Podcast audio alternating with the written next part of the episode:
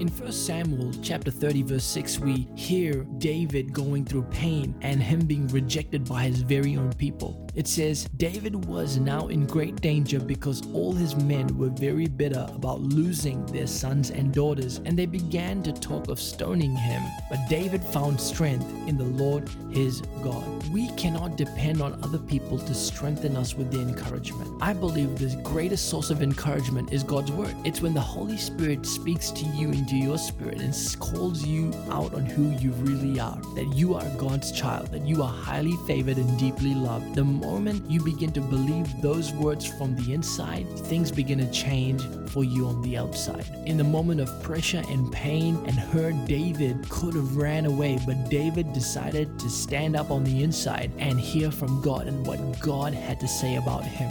This is Joshua Singh, and you can find out more information about me on joshuasingh.com.